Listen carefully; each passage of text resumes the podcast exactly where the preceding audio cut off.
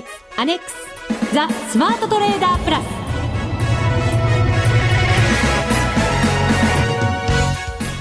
こんにちは内田まさです。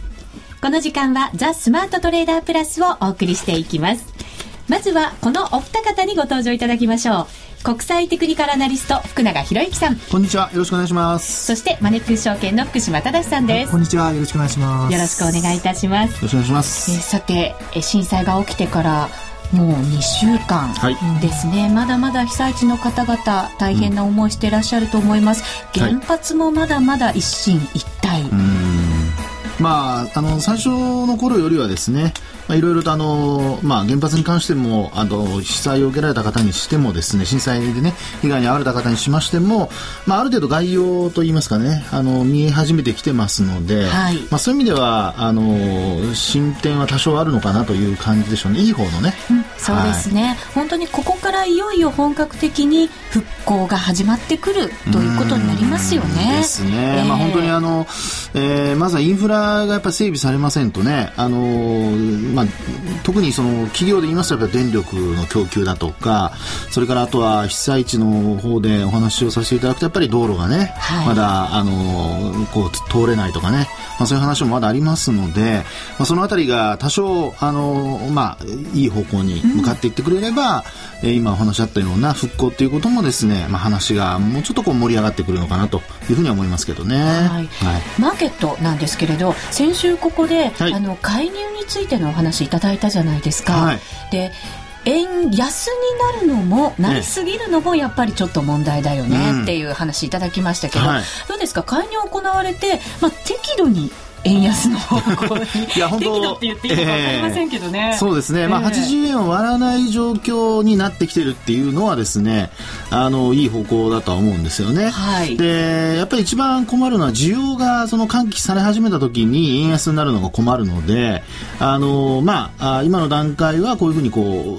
うなんていうんでしょうね。なるべく動かないようにしてで、まあ、需要が出てきた時にもですねあの、まあ、横ばいというような状況になってくれればあのいいとは思うんですけども、あの本当に円安方向に行き始めるとですねその分本当にあの、まあ、あの最終消費者の方がやっぱガソリンの上昇だとかあの原油価格も先週も話しましたけどちょっとやっぱり105ドル台までねまた戻してますからね、は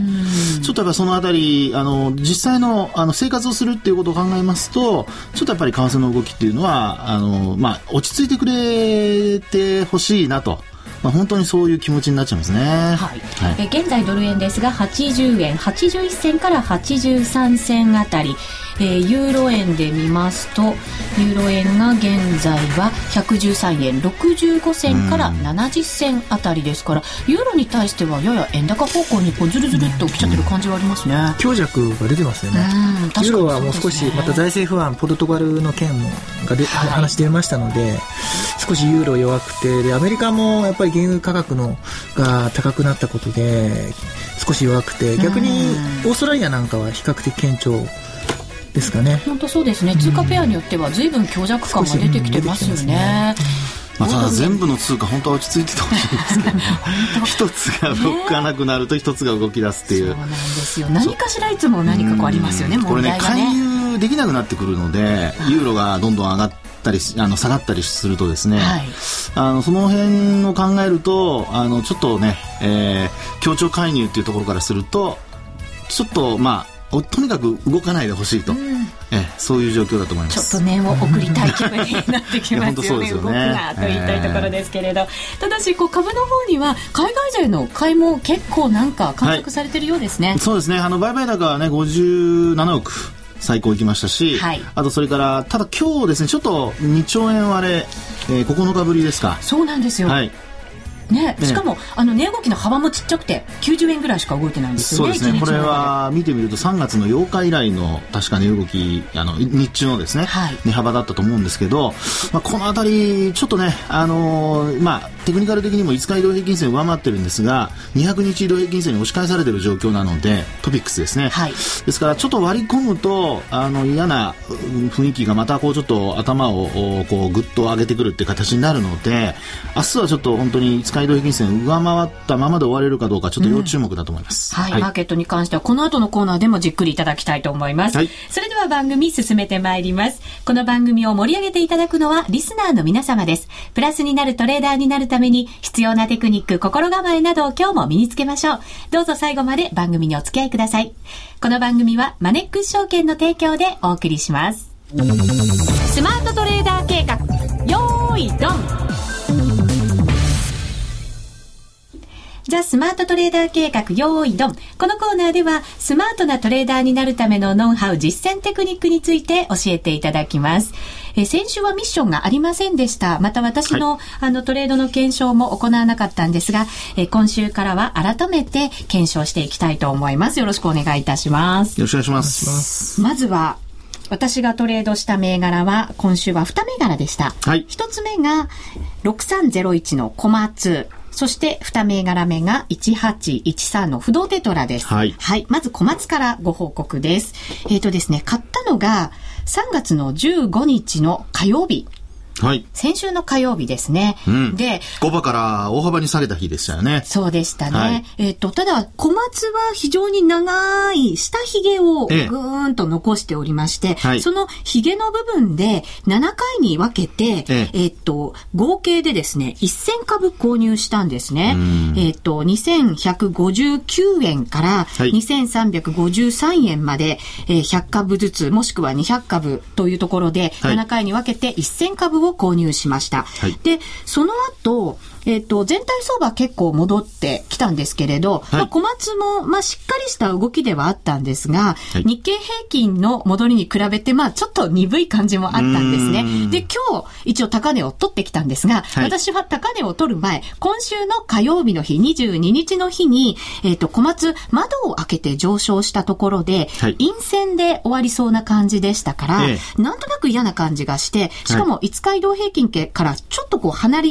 離れてたんですね。ね、帰りがありましたので、はい、これはちょっと持ってるのもなんとなくこう気持ち悪いなと、怖いなという気持ちもありましたので、はい、ここで手じまいました。売った値段が2629円でした。1000株、あ、1万、あ、そうですね、1000株ですね。す、はい、えー、べ、てを、えー、手じまいまして、合計で41万円のプラスということになりました。はい、もう小松の元気が本当にあの被災地ですごくこう、張り切って動いてる姿をイメージしながら、小松株持っていたいなというふうに思った一銘柄でした。はい、で、もう一つ、不動テタラはですね、今日、日ばかりでちょっと挑戦してみたんですね、はい、デイトレードで。で、今日、お昼過ぎぐらいのところですかね、5番始まってから、えー、230円のところで1万株買いました。はい。で、1万株ですよ。1万株頑張りました。ね、ありったけ頑張ってみたんですね。ちょっと怖かったんですけどね、動くたびになんかこう、ゾクゾクしちゃいましたけれど、はい、これを、えー、引け間際に237円まで上がってきましたので、ここで全て手じまいまして、えー、7万円のプラスということになりました。なので、小松と不動テトラ今週合わせまして48万円のプラスということになっています。ただし、その前の震災の時に持ってたた株ものすごく私下がりましたので、はい、まだまだ現実的にはあの元金の300万円には戻ることはできず、えー、まだまだかなりのマイナスを抱えているという状況です。はい。はい。えー、まあ今のお話でですね、まあちょっと2点。はい。えー、これはまああの、1点目はですね、あの、一番最後に話がありましたけども、あの、今回、えー、48万円ですか、あの、合計でプラスになったにもかかわらず、トータルではやっぱりマイナスが残ってしまっているとい。うことですよね。はい、で、これは何を意味するかということなんですけど、まあ、やっぱりですね、いかにその損失を限定させることが重要なのか、うん、まあ、要は株価は戻ってきてるんですけども、元のその状態まで戻らないというのがですね、あの、一旦その大きなマイナスを出してしまった時の、あの、まあ、結果、あになってくるということなんですよね。はい、ですから、今、あの、株式を、まあ、売買されている方、あるいは持ってない方もですね、えー、基本的には、あの、こういったその、株価の戻り局面で大きく利益を上げられることは、あの、こういうふうにあるわけですけども、ただ、あの、これを当てにしてですね、下落した時にほったらかしっていうようなことにしてなってしまうと、最終的には、あの、プラスマイナスではマイナスが残るということになりますので、これだけはぜひ、あの皆さん、あの今回の利益に目をとらわれているだけではなくてですね、その前の損失をきちんとあの確定させること、うん、これがまあ重要だということを頭に入れといていただきたいというふうに思いますね。はい、で、えー、もう一つなんですけども、まあ今回ですね、あの、まあ銘柄選びもなかなか、まあ内田さんならではと言いますか、やはり、あの一般の方はですね、えー、こう小松だとか、あまた不動テトラとかですね、これ銘柄的に不動テトラって言われても何のことやっていう、何やってる会社がわからないっていう人のが多いと思うんですよね。で、まあ、小松はもちろん研機の会社ということで、あの、知名度もありますから、はい、えー、有名だとは思うんで、あの、まあ、選びやすいとは思うんですけども、ただね、この、3月の15日、下落している時に買うというのはですね、これ相当やっぱり勇気がいるところだと思うんですね。うん、で、この内田さんのトレードで、特に、あの、まあ、皆さんに見てほしいのは、その、突っ込んでいるところを買っているのではなくてですね、これ日中足も多分、あの、まあ、出てるかとは思うんですけれども、はい、あの、突っ込んでる、下落している過程を買うのではなくて、あの、戻り始めたところを買ってる。これが非常に重要なんですよね。はい。ね、こういうその大幅に株価が下落した後に急激に戻すっていう局面がこうあるわけなんですけども、こういう時にですね、えー、まあ下げてる過程を買っていたとすると、あの今回のように、まあ、あこう7回に分けて買ってますけども、こう買い増しというのがなかなかできない。という状況になるんですね。ですから、あの、ぜひですね、このトレード、これは、あの、実際に、本当にあの、内田さんがやったトレードで、これ相当あの、胃の痛い思いをしながら トレードしたんじゃないかと思うんですけど、全身から汗が吹き出てましたね。はい、まあね、これもあって、多分、不動テトラの1万株につながったんじゃないかと思うんですけど、えまあ、あのー、ね、えー、突っ込んだところを、突っ込んでる最中を買うのではなくて、こう戻したところを買うっていうところがポイントになりますから、これをですね、ぜひ皆さん、あの、まあ、えー、参考にしていただいて、えー、売買をやっていただければなと。ですから、突っ込んでるところを変えたくなる気持ちはわかるんですけど、まあ、それがですね、あの、まあ、長い下髭につながって、なおかつ翌日の上昇につながると。はい。あと、売りの場面なんですけど、えー、これ簡単にちょっと申し上げますけど、あの、内田さんが売った3月22日、2629円で1000株ですね、はい、売ってるわけですが、まあ、その時の高値、これあの、3月9日にですね、2659円という高値があるんですよね。はい、それにすごい接近したんですよね。はい、で、あの、寄り付きから会計範囲で始まって、えー、まあ、ただ、その、より天井、という形で抜けられなかったと。はい、まあ、こういう時にはですね、まあ、内田さんが、あの、まあ、売ってしまったように、これも安全策を取るのがやっぱり一大、一番重要だと思いますので。じゃあ、これはこれで正解だったんですかね。今日高値取ってきたのを見て、はい、あ、じゃあもうちょっと我慢しといたらよかったのかなって思ったんですけど。これは、もし、その我慢が逆になると、はい、これ頭に残ってしまってですね、次売るとき売れなくなりますから、はい、そういう意味ではですね、あの、もう、お何かしらの節目というふうによく言いますけど、株価の上昇が止まったところ、あるいは下落が止まったところに近づいたら、まあ一応そのあたりで、えー、決済をしておくと。うん、まあ、それをこう常に繰り返しておけば、えー、我慢をしてですね、欲張ったところからまあ結局利益幅が小さくなるというようなことはなくなると思いますので、はい、えー、まあぜひそういうのを習慣づけていただくといいかなというふうに思いますね。うん、はい。わ、はい、かりました。そして不動テトラ。はい、こちらは、あのもう、分足で、えー、デイトレードということなんですが、移動平均線の上に、えー、出てきたところですね。はい。これをしっかり買ってるということですから、こちらはもう、あの、まあ、教科書通りの、まあ、トレードと。そうですね。はい、移動平均線で一番短いものが、これは、だから、5に設定してあるんですよね。ね5本25ですかね。ですよね。はい、なので、それがやっぱり一応上向きでないとダメなんだろうなと思ってましたので、はい、上向きになったところで、えっ、ー、と、チャレンジしてみました。素晴らしい。ちょっとこう、その後じわじわじりじり下がる場面もあったので、ドキドキでしたけど。はい。まあでも移動平均線割り込んでませんからね。はい、最終的にはね。そうですね。ちょっとほっとしました。ドキドキでした。はい。福島さんいかがでしょうか？まあ、小松はですね、銘柄選びがあの、バッチシだったのかなっていう。まあ、中国向けっていうことで小松は非常に有名、えー、ですよね。はい。で、高値を多分取りに行っている銘柄って他にほとんどまだないと思うので。うそうですね。建設株の一部とかはね、ありますけど、やっぱりこれだけ。が多いですよね。そうなんですよね。だから、これは銘柄がうまく選べたのかなっていうふうに思います。あと、すごいですよね。ちょうどこの下髭、えー、をつけた、あその、数分の間にものすごい下がって、上がって、多分出来高もものすごいこの時に膨らんでいて。これものすごい勢いだったんですよ。ですよね。こう上がっていくのが。うん、なかなかこのいうの見見れる時ないと思うんですけども、ダイナミックな動きで、買わなきゃ買わなきゃっていう、なんかそういう使命感みたいな。これはですね、やっぱ、あの、当初がローヘッドにして、えー、で、あの、まあ、0コマ何秒のスピードでどんどんどんどんこう機械的に買われていくと。はい、まあ、それが今お話にあったような形で現れてるってことだと思いますね。これ随分こまめに買ったんだな。はい。もう張り付いてましたね、べったり。で、汗かきながら全身から、すごい姿だったと思うんですいやいやいや、こういうのがやっぱりね、チャンスをものにできるかどうかっていうことなので、はい。はい。まあ、あの、いい経験になったんじゃないですかね。そうですね。そうですね。いい、あの、すごいダイナミックな動きを体験できたかなと思いますね。こういう震災本当になければ一番いいことなんですけど、はい、その後自分の損失をどうリカバリーするのかっていうところも、すごく重要なんだなというのを、あの、思い知らされた、まあ、ここ2週間ぐらいだったということになりますかね。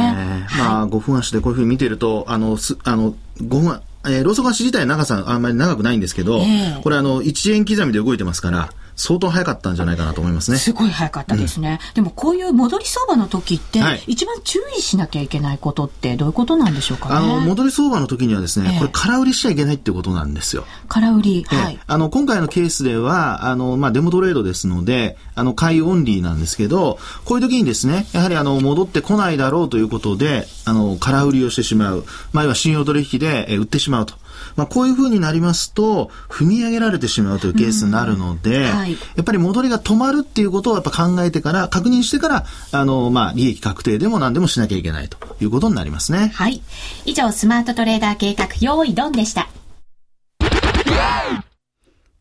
マネックス証券からのお知らせです。マネックス証券は、東北地方太平洋沖地震と津波で被害に遭われた方々を支援するために、今年5月31日まで、マネックスポイントを日本赤十字社の東北地方太平洋沖地震義援金に交換できるようにいたしました。お客様から交換いただきましたポイント相当額は、日本赤十字社のマネックス証券口座保有者有志一同名義で、マネックス証券が責任を持って送金いたします。詳細は、マネックス証券ウェブサイトで確認ください。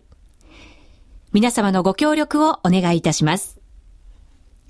また、日本赤十字社への送金については、日本赤十字社へ送金後、6月初旬頃に、お客様からの義援金総額をマネックス証券ウェブサイト上でご報告いたします。マネックス証券でお取引いただく際は、所定の手数料や諸経費などをご負担いただく場合があります。お取引いただく各商品などは、価格の変動などにより損失が生じる恐れがあります。お取引の前には必ず、契約締結前交付書面の内容を十分お読みになり、リスク、手数料などをご確認ください。マネックス証券株式会社、金融商品取引業者、関東財務局長、金賞第165号。ザ・スマートトレーダープラス。今週のハイライト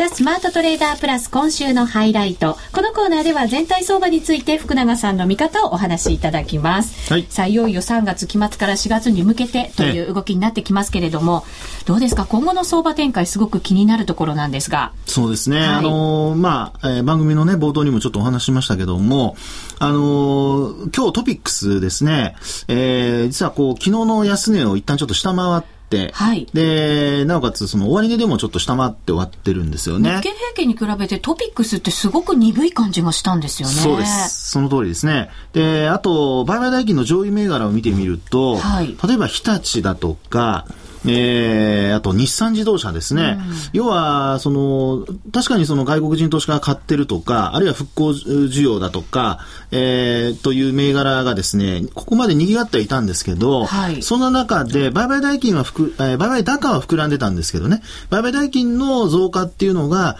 あの、まあ、私なんか実はバブルの頃を知ってますので、えー、3兆円超えてる時っていうのは結構あったんですよね。それが当たり前みたいな感じだったんですかね。うそうですね。えー、まあ、それに近づくことになるのかなというふうに思ったんですが、あの、やっぱり売買高は膨らんだんですけど、売買代金そのものはあんまり膨らんでないんですよね。となると、やはり、あの、まあ、定株、特に建設株ですね。そういった株の、建設関連株の、まあ、賑わいが、売買高の増加にはつながったんですけど、はい、その、巷で言われているように、本当にその主力株を買ってるのかどうか。これはですね、もうずっと、まあ、あの、いろんなところでちょっとお話ししてるんですけども、はい、まあそういう意味ではあんまり増えてませんねと。あの、生やしてはいるんですよね。例えば、あの、アメリカの方の投資の、その、まあ、新聞、えー、週刊新聞というのがあるんですけど、ババロンズとかいうのがありますけどね、はい、まあ、ああいうところで、あの、名前が出てきた銘柄、まあ、特にさっきお話したような日立とか、まあ、あの、日産自動車、まあ、こういったものは今日、あの、売られてちょっと終わっているので、えー、まあ、そういう意味ではですね、ちょっと主力株の戻りが、逆に言うとちょっとこう、鈍くなってきていると。で、売買代金も今日2兆円割れてしまいましたから、はい、あの、そういう意味ではですね、ちょっとあの、トレンドが、まあ、要は、あの、外国人の、もちろん買ってるのかもしれないんですけど、まあ、それが一旦止まって、で、期末ということもあってですね、えー、換金売りというのがまだ残っていた場合に、ちょっと売られる心配があるのかなというふうには考えたりするんですね。で、特にその5日移動平均線と、それから日経平均とトピックスのその形を見てみますと、はい、5日移動平均線、今日、明日まではなんとか上昇トレンド続くんですけど、はい、これあの、割り込んで終わってしまうとですね、えー、形としては、これあの、5日移動平均線また下向きに転換してきてしまうという流れになるんですね。ですから、まあ、できれば、あの、明日、えー、今週のその火曜日の高値を抜いて、で、えー、なおかつ、できればトピックスはもう200日移動平均線に今近づいてますので、上抜いて終われるかどうか。でそれができるとですね、またあの75日だとか25日移動平均線あたりまで、あの株価の戻りが続くと思われるんですけど、はい、もし続かないで、えー、先ほど話したように5日線割り込むような形。で、なおかつ売買代金、売買高が減るっていうようなことになると、ちょっと戻りが一服する可能性があるので、そこを押し目というふうに考えて買ってしまうと、まあ、先ほどの内田さんのトレードじゃないんですけども、あの、下がっていくところを買ってしまってですね、えー、戻るところまで、えー、戻らないと売り買いできないという、うん、そのね、えー、戻ると分かっていても買えないというようなことになりかねませんので、あの、そのあたりが今後、まあ、明日一日だけなんですけどね、えー、要注目かなというふうに思いますね。ここから一段のなんか注意が必要になってきますね、慎重さと。そうです。で、もし下向きになると、今度は、やっぱり、その先ほどのその3月15日のですね、内田さんがトレードした日の安値というのが次のターゲットになってきてしまいますので、はい。ですから、まあ、今ね、あの、いろいろ、あの、えー、と、損害額だとか、あの、ね、25兆円が、あの、まあ、マックス上限とかいうような形で出たりだとかですね、これどうなるかわかりませんけど、はい、それからあと、やっぱり、あの、電力の供給が滞っていることからですね、えー、企業でもやっぱり下方修正をしている企業が出てきたりだとか、まあ、そういったものも出てきてますので、あの、今期に関しては、あの、そんなに影響はないとは思うんですけど、やっぱり来期に向けてのですね、あの、割安感というのが、これ、あの、ちょっと、逆に言うと、こう、色あせてしまってですね、はい、あの、見えたらしさがなくなる可能性もありますので、まあ、そういう意味では、あの、ちょっとですね、そういったところも含めて、えー、短期的な見方だけではなくて、下げ始めたら、そういったその業績に対する不安なども、あの、来期に向けてのですね、見方もちょっと悪くなってくると。えー、なってるんではないかということも考えられますから、はい、ちょっと要注意かなというふうには思いますね。そうですね。あの、自動車メーカーをはじめとして製造業も、はい、結構あの、工場がまだまだ止まってて、うんはい、さらにそれを延期するなんていう動きもありますもんね。ですよね。で、それだけじゃなくて、実はあの、アメリカ、カナダでも、あの、日本からの部品が届かないとですね、あの、製造ができないなんていうのがトヨタが発表したりだとか、えー、まあ今のところまだ続いてるんですけどね、そういう話も出てきてますので、そうななると、やっぱり海外でのですね、あの、景気という意味合いで、ちょっとマイナス面が、こう、クローズアップされる可能性もありますから、ちょっとやっぱりですね、そういう意味では、あの、えー、下げたところ、これもう底打ちしたんだというふうな考えに基づいておしめを買うと、引っかかってしまう可能性もあるので、はい、まあ、そこは本当に要注意というふうに思いますね。はい。続いてはこのコーナーです。みんなで参加、今週のミッション。このコーナーは福島さんに毎週出される今後1週間のミッションを発表していただきます。さあ、そのミッションはまだ後にしまして、ランキングからいきましょうか。はいはい、そうですね。はい。えー、今週のランキング、えー、随分儲かった方も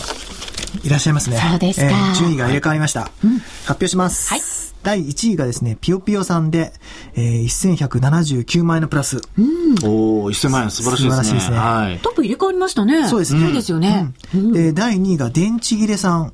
なんと、えー、電池切れさんも1134万円で、1000万円ぐらいですね。ツートップですね、これは。そうですね。接戦ですね。ね、1000万円以上。電池切れさんもずっとこうトップの方にいらっしゃいますよね。そうですね。で、えっ、ー、と、3位が、カタッカさんですかね。うん、えー、973万円のプラスということで素晴らしいですね。残り1週間ですからね。本当ですね。そうですよ。えー、内田さんもこの調子で利益が上げられれば。あはって、私の順位を発表する前に、なんかこう私から失笑が出ちゃいましたけどね。そんなことありませんよ。はい、まだ頑張り方次第ではね。まあ、そうですね。ばらさないのは申し訳ないので、私の順位も、あの、お願いします。はいえっ、ー、と、今、あの、全体で3104名の方に参加いただいているんですけども。ありがとうございます。なんと内田さんの順位、えー、2559位、えー、マイナス29万8000円。福島さんも笑いながら言いましたよ。意外と下の、ね、意外と今回下の方だったんだなと思って。でしたね。小松だけを持って、ずっとただただ、そのままいましたけどね。いや、でもね、えー、あの、これ、あの、すぐにリカバリーするってことすごく大事なんですよ。はい、えー、ですから、そんなに、あの、順位下でもですね、えー、あの、あんまり、まあ、あの、なんていうんでしょう、悲観することはないと思いますね。そうですか。悲観してなさそうですけどね。そうですね。あの、また頑張ろうかなと思います。はい、そうですね。さあ、そのミッション、今週のミッションですね、福島さんどうしましょうか？どうしましょうか？あの、うん、実は先々週に、えー、ミッションで、まあ、あの、今、当当時、まあ今もそうですけども、あの、原油が結構高くなっていたりして、はい、結構こう乱高下しているところもあるので、まあ原油の ETF も含めて ETF でやろうって話したんですけども、うん、そういうミッションでしたね。で、ちょっと、どうも内田さんの方で ETF の目から取引できなかったとい。うふうに聞いてるので、はい、あの震災にぶつかってしまって何も手つかずな感じでしたよね、ね、手じまうのが精一杯だったっていう情けない結果でしたけど、情けなくないですよ、はい、なのでちょっと今回も今回、はい、また ETF でまたというか挑戦していただきたいなと。はい。ラスト1週間はそうですね。ETF でチャレンジですね、はいはい、頑張らないといけませんね。頑張ってください。そうですよ。うん、本、当、頑張らなきゃいけません。リスナーの皆さんもぜひ一緒に頑張っていただければと思います。第9回株バーチャルトレードグランプリ、えー、残り1週間ということになりました。はいさて、ここでですね、チョコレート発送しましたので、皆さんにお知らせを。はい。春のプレゼント大会やりましたけれども、ええ、そのキットカットお送りしましたので、ぜひ皆さんお楽しみにお待ちください。い写真はブログにアップされていますので、ぜひ皆さん参考にご覧ください。以上、みんなで参加今週のミッションでした。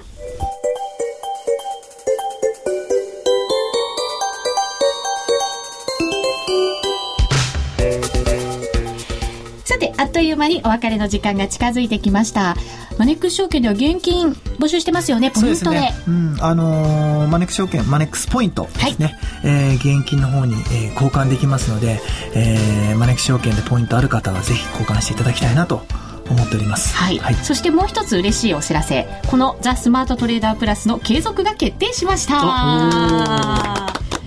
皆さんから参加いただく番組として、さらにさらに大きくなっていきたいと思いますのでこれからもぜひ皆さんご参加ください。そしてご期待ください。よろしくお願いします、はい、ということでお相手は福島正と福永博之と内田まさでお送りしました。それでは皆さんまた来週。この番組はマネックス証券の提供でお送りしました。